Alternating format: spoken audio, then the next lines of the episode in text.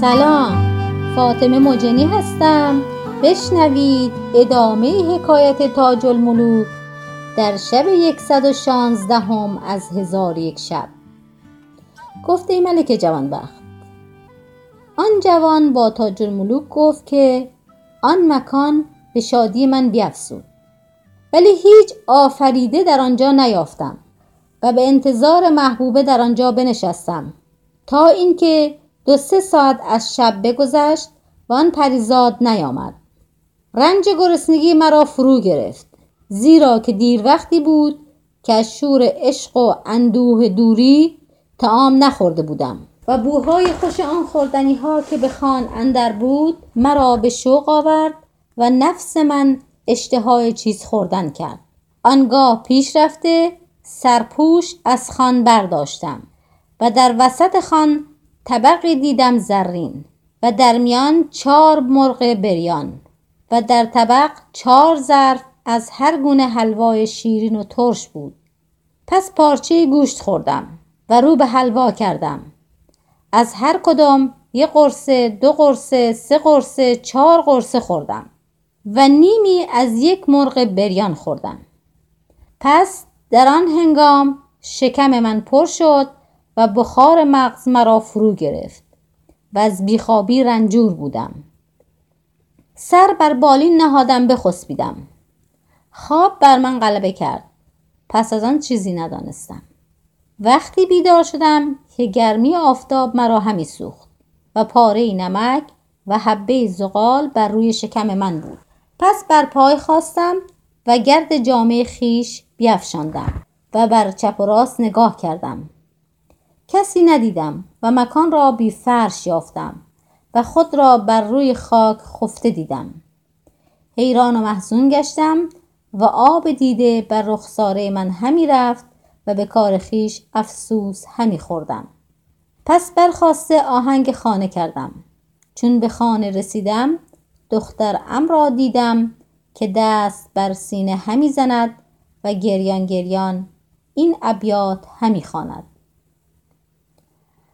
آن بت مجلس فروز امروز اگر با ماستی مجلس ما خرمستی کار ما زیباستی.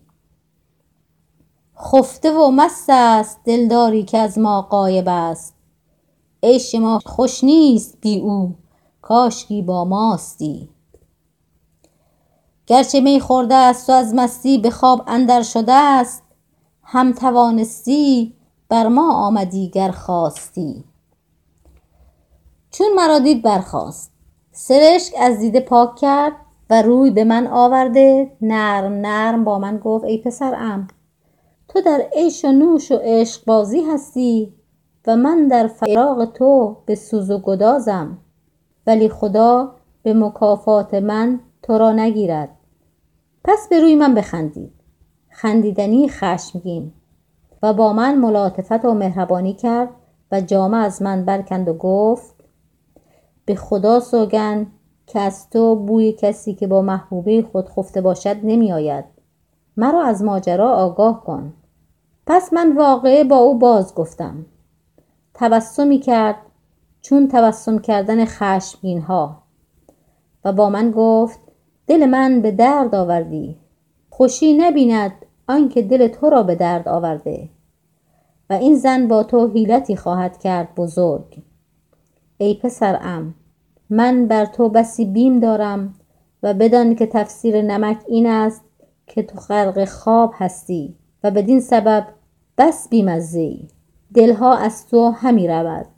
باید قدری ملاحت پیدا کنی تا کسی را به تو رغبت افتد. زیرا که تو دعوی عشق همی کنی و خواب بر عاشقان حرام است و تو در دعوی خود دروغ گویی. ای پسرم او نیز در دعوی محبت دروغگوست. زیرا که تو را خفته دید بیدار نکرد. اگر او در محبت صادق بودی بایستی که بیدارت کند. و اما زغال اشاره به این است که خدا روی تو را سیاه کند که به دروغ دعوی محبت کردی و تو هنوز کودکی.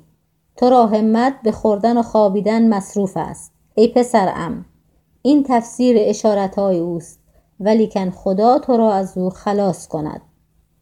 چون من سخنان دختر ام بشنیدم بر سر و سینه خود بزدم و گفتم به خدا قسم که راست گفته است زیرا که من خفتم و عشاق نمی و من خودم را ستم کردم و همانا دشمن من خوردن و خفتن بوده است.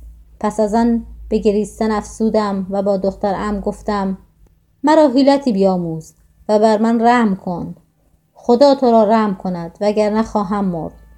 چون دختر ام مرا بسی دوست داشتی چون قصه به دینجا رسید بامداد شد و شهرزاد لب از داستان فرو بست.